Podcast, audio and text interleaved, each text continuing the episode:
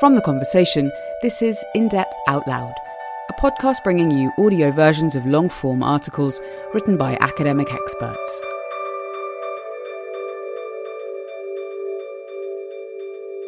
In this episode, there aren't enough trees in the world to offset society's carbon emissions, and there never will be. By Bonnie Waring, Senior Lecturer at the Grantham Institute for Climate Change and Environment at Imperial College London. Her story is read by Jane Wing in partnership with Noa, News Over Audio. Narrated by Noa. Listen to more of the world's best journalism on the Noa app or at newsoveraudio.com.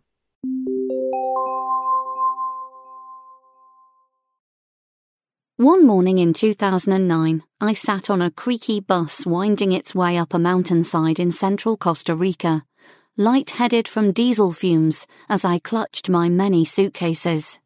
They contained thousands of test tubes and sample vials, a toothbrush, a waterproof notebook, and two changes of clothes. I was on my way to La Selva Biological Station, where I was to spend several months studying the wet, lowland rainforest's response to increasingly common droughts. On either side of the narrow highway, trees bled into the mist like watercolours into paper, giving the impression of an infinite primeval forest bathed in clouds. As I gazed out of the window at the imposing scenery, I wondered how I could ever hope to understand a landscape so complex. I knew that thousands of researchers across the world were grappling with the same questions, trying to understand the fate of tropical forests in a rapidly changing world.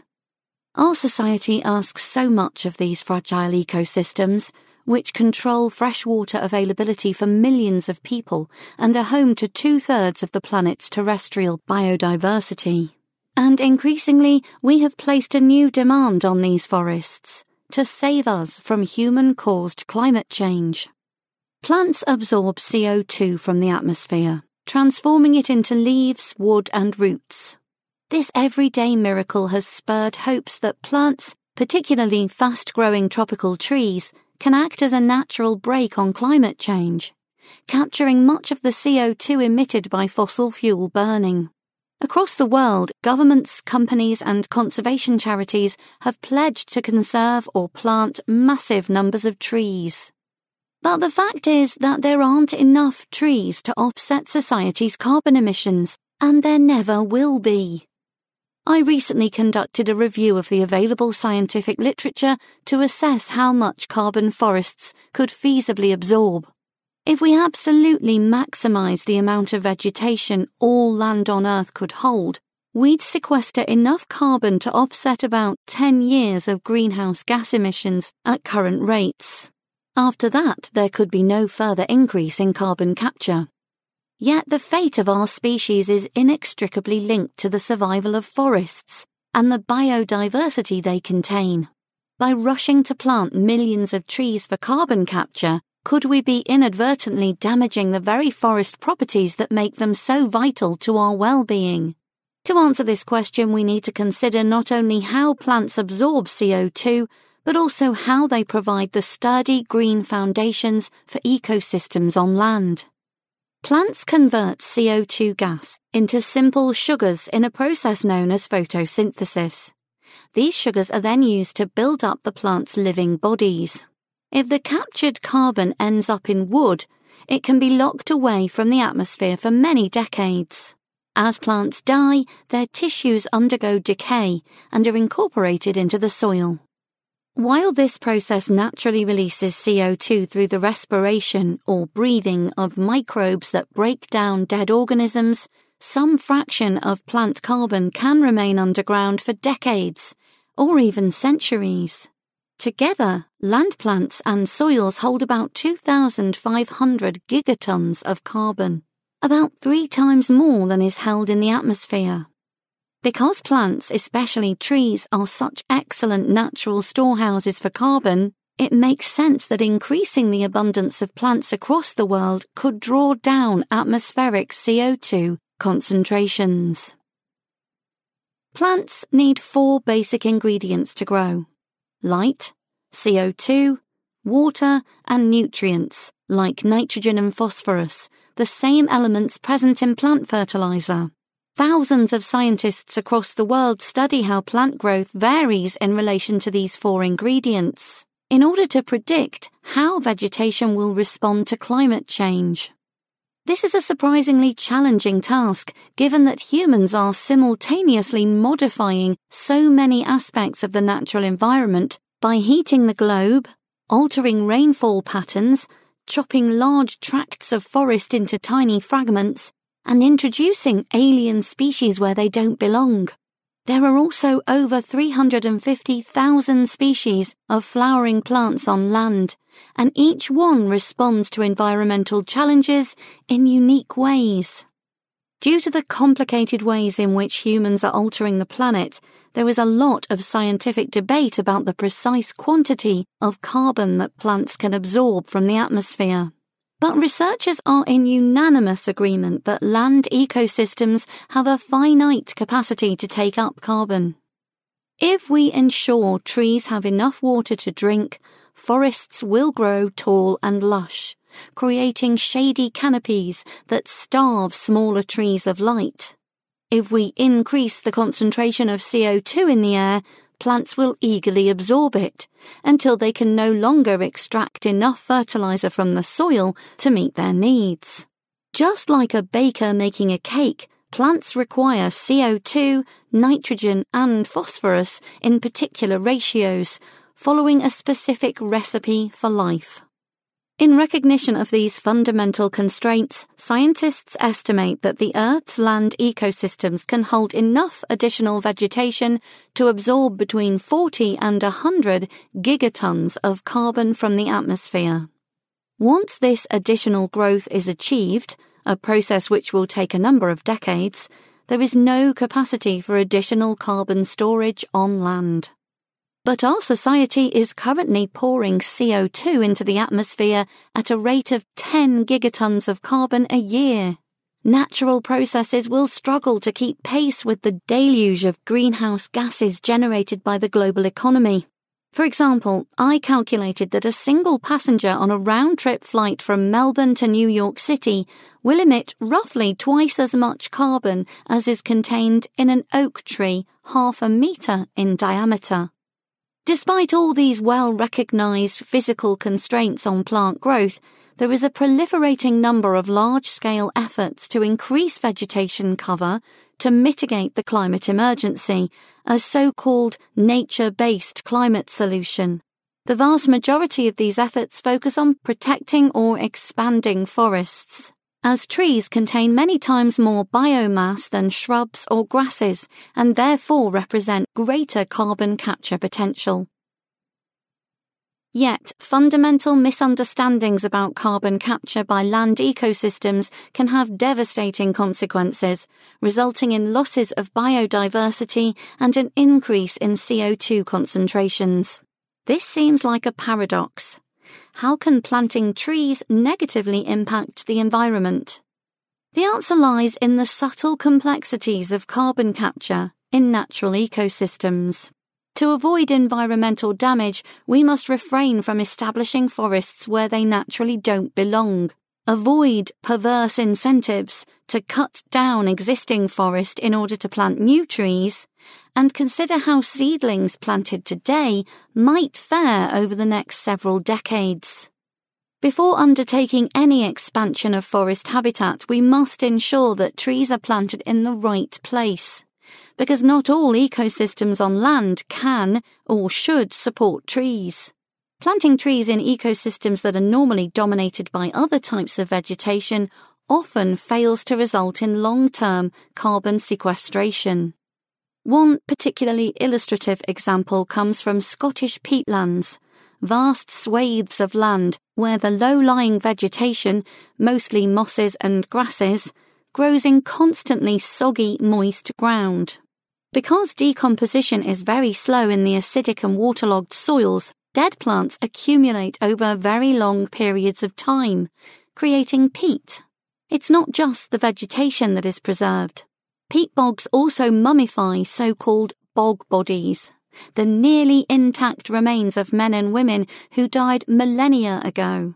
In fact, UK peatlands contain 20 times more carbon than found in the nation's forests. But in the late 20th century, some Scottish bogs were drained for tree planting. Drying the soils allowed tree seedlings to establish, but also caused the decay of the peat to speed up.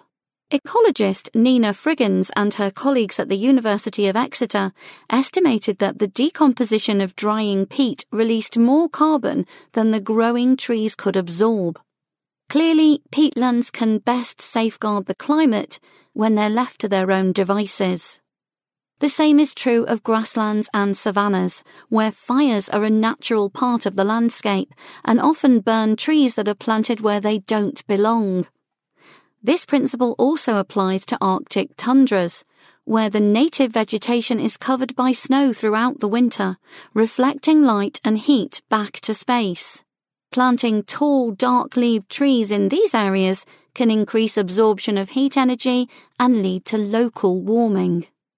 But even planting trees in forest habitats can lead to negative environmental outcomes. From the perspective of both carbon sequestration and biodiversity, all forests are not equal. Naturally established forests contain more species of plants and animals than plantation forests. They often hold more carbon too. But policies aimed at promoting tree planting can unintentionally incentivize deforestation of well established natural habitats. A recent high profile example concerns the Mexican government's Sembrando Vida program, which provides direct payments to landowners for planting trees. The problem? Many rural landowners cut down well established older forests to plant seedlings. This decision, while quite sensible from an economic point of view, has resulted in the loss of tens of thousands of hectares of mature forest. This example demonstrates the risks of a narrow focus on trees as carbon absorption machines. Many well meaning organisations seek to plant the trees which grow the fastest, as this theoretically means a higher rate of CO2 drawdown from the atmosphere. Yet, from a climate perspective, what matters is not how quickly a tree can grow, but how much carbon it contains at maturity, and how long that carbon resides in the ecosystem. As a forest ages, it reaches what ecologists call a steady state. This is when the amount of carbon absorbed by the trees each year is perfectly balanced by the CO2 released through the breathing of the plants themselves and the trillions of decomposer microbes underground. This phenomenon has led to an erroneous perception that old forests are not useful for climate mitigation because they are no longer growing rapidly and sequestering additional CO2. The misguided solution to the issue is to prioritize tree planting ahead of the conservation of already established forests. This is analogous to draining a bathtub so that the tap can be turned on full blast. The flow of water from the tap is greater than it was before, but the total capacity of the bath hasn't changed. Mature forests are like bathtubs full of carbon. They are making an important contribution to the large but finite quantity of carbon that can be locked away on land, and there is little to be gained by disturbing them. What about situations where fast growing forests are cut down every few decades and replanted, with the extracted wood used for other climate fighting purposes? While harvested wood can be a very good carbon store if it ends up in long lived products, like houses or other buildings, surprisingly little timber is used in this way. Similarly, burning wood as a source of biofuel may have a positive climate impact if this reduces total consumption of fossil fuels. But forests managed as biofuel plantations provide little in the way of protection for biodiversity. And some research questions the benefits of biofuels for the climate in the first place. Scientific estimates of carbon capture in land ecosystems depend on how those systems respond to the mounting challenges they will face in the coming decades. All forests on Earth, even the most pristine, are vulnerable to warming, changes in rainfall, increasingly severe wildfires, and pollutants that drift through the Earth's atmospheric currents. Some of these pollutants, however, contain lots of nitrogen, plant fertilizer, which could potentially give the global forest a growth boost. By producing massive quantities of agricultural chemicals and burning fossil fuels, humans have massively increased the amount of reactive nitrogen available for plant use. Some of this nitrogen is dissolved in rainwater and reaches the forest floor, where it can stimulate tree growth in some areas. As a young researcher fresh out of graduate school, I wondered whether a type of understudied ecosystem known as seasonally dry tropical forest might be particularly responsive to this effect. There was only one way to find out. I would need to fertilize a whole forest. Working with my postdoctoral advisor, the ecologist Jennifer Powers, and expert botanist David Perez Avilés, I outlined an area of the forest about as big as two football fields and divided it into 16 plots, which were randomly assigned to different fertilizer treatments. For the next three years, 2015 to 2017, the plots became among the most intensively studied forest fragments on Earth. We measured the growth of each individual tree trunk with specialized hand built instruments called dendrometers. We used baskets to catch the dead leaves that fell from the trees and installed mesh bags in the ground to track the growth of roots, which were painstakingly washed free of soil and weighed. The most challenging aspect of the experiment was the application of the fertilizers themselves, which took place three times a year. Wearing raincoats and goggles to protect our skin against the caustic chemicals, we hauled back mounted sprayers into the dense forest ensuring the chemicals were evenly applied to the forest floor while we sweated under our rubber coats. Unfortunately, our gear didn't provide any protection against angry wasps, whose nests were often concealed in overhanging branches. But our efforts were worth it. After three years, we could calculate all the leaves, wood, and roots produced in each plot and assess carbon captured over the study period. We found that most trees in the forest didn't benefit from the fertilizers. Instead, growth was strongly tied to the amount of rainfall in a given year. This suggests that nitrogen pollution won't boost tree growth in these forests as long as droughts continue to intensify. To make the same prediction for other forest types, wetter or drier, younger or older, warmer or cooler, such studies will need to be repeated, adding to the library of knowledge developed through similar experiments over the decades. Yet, researchers are in a race against time. Experiments like this are slow, painstaking, sometimes back-breaking work, and humans are changing the face of the planet faster than the scientific community can respond. Supporting natural ecosystems is an important tool in the arsenal of strategies we will need to combat climate change. But land ecosystems will never be able to absorb the quantity of carbon released by fossil fuel burning. Rather than be lulled into false complacency by tree planting schemes, we need to cut off emissions at their source and search for additional strategies to remove the carbon that has already accumulated in the atmosphere. Does this mean that current campaigns to protect and expand forest are a poor idea? Emphatically not. The protection and expansion of natural habitat, particularly forests, is absolutely vital to ensure the health of our planet. Forests in temperate and tropical zones contain 8 out of every 10 species on land. Yet they are under increasing threat. Nearly half of our planet's habitable land is devoted to agriculture, and forest clearing for cropland or pasture is continuing apace. Meanwhile, the atmospheric mayhem caused by climate change is intensifying wildfires, worsening droughts, and systematically heating the planet, posing an escalating threat to forests and the wildlife they support. What does that mean for our species? Again and again, researchers have demonstrated strong links between biodiversity and so-called ecosystem services, the multitude of benefits the natural world provides to humanity. Carbon capture is just one ecosystem service in an incalculably long list. Biodiverse ecosystems provide a dizzying array of pharmaceutically active compounds that inspire the creation of new drugs.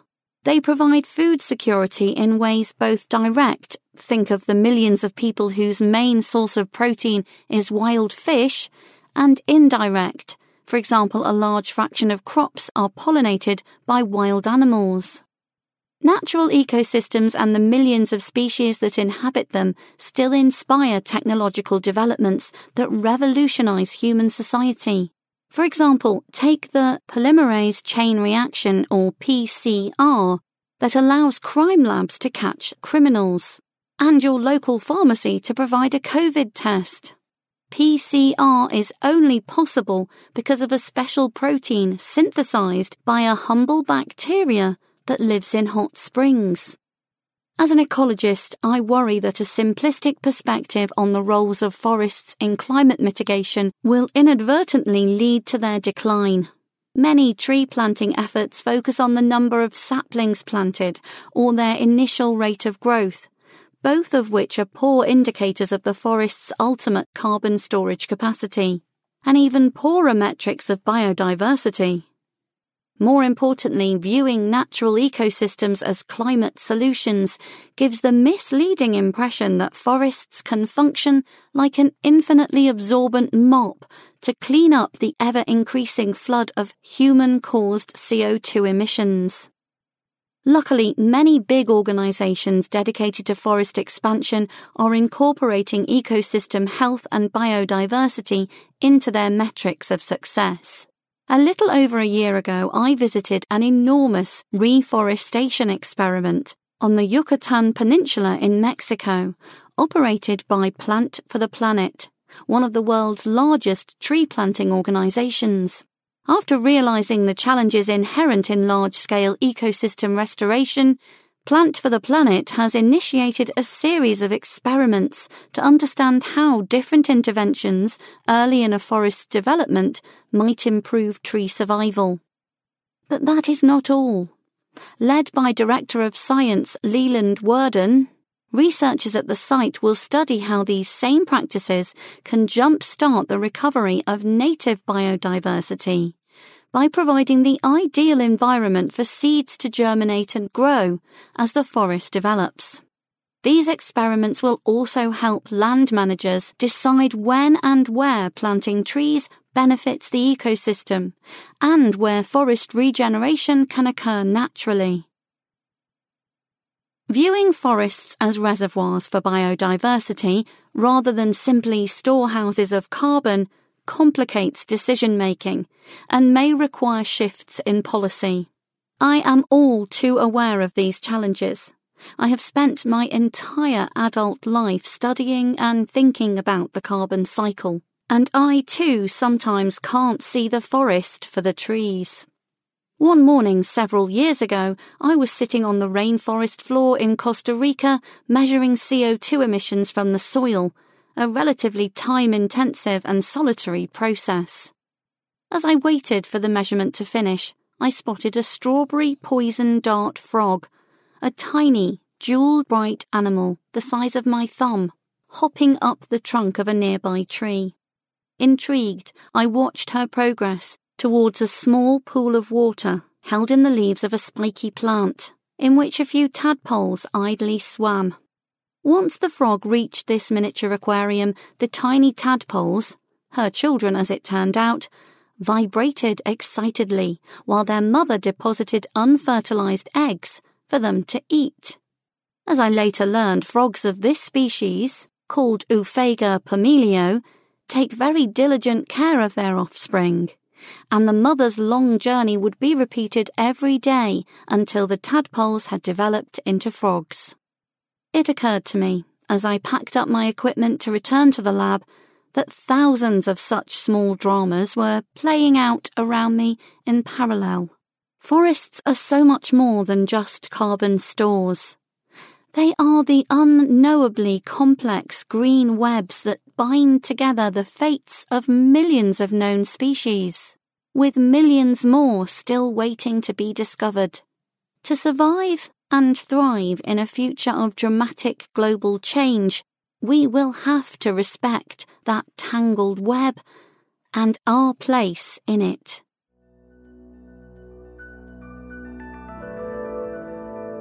You've been listening to In Depth Out Loud from The Conversation.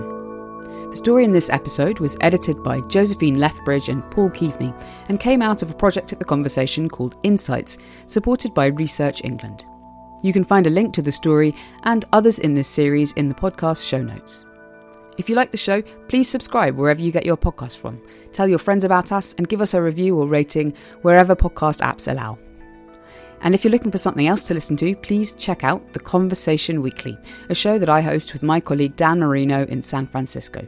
Each week, we talk to academics around the world about their latest research and to get their expert analysis on some of the world's biggest stories. In Depth Out Loud is produced by me, Gemma Ware, by The Conversation in London. Thanks for listening.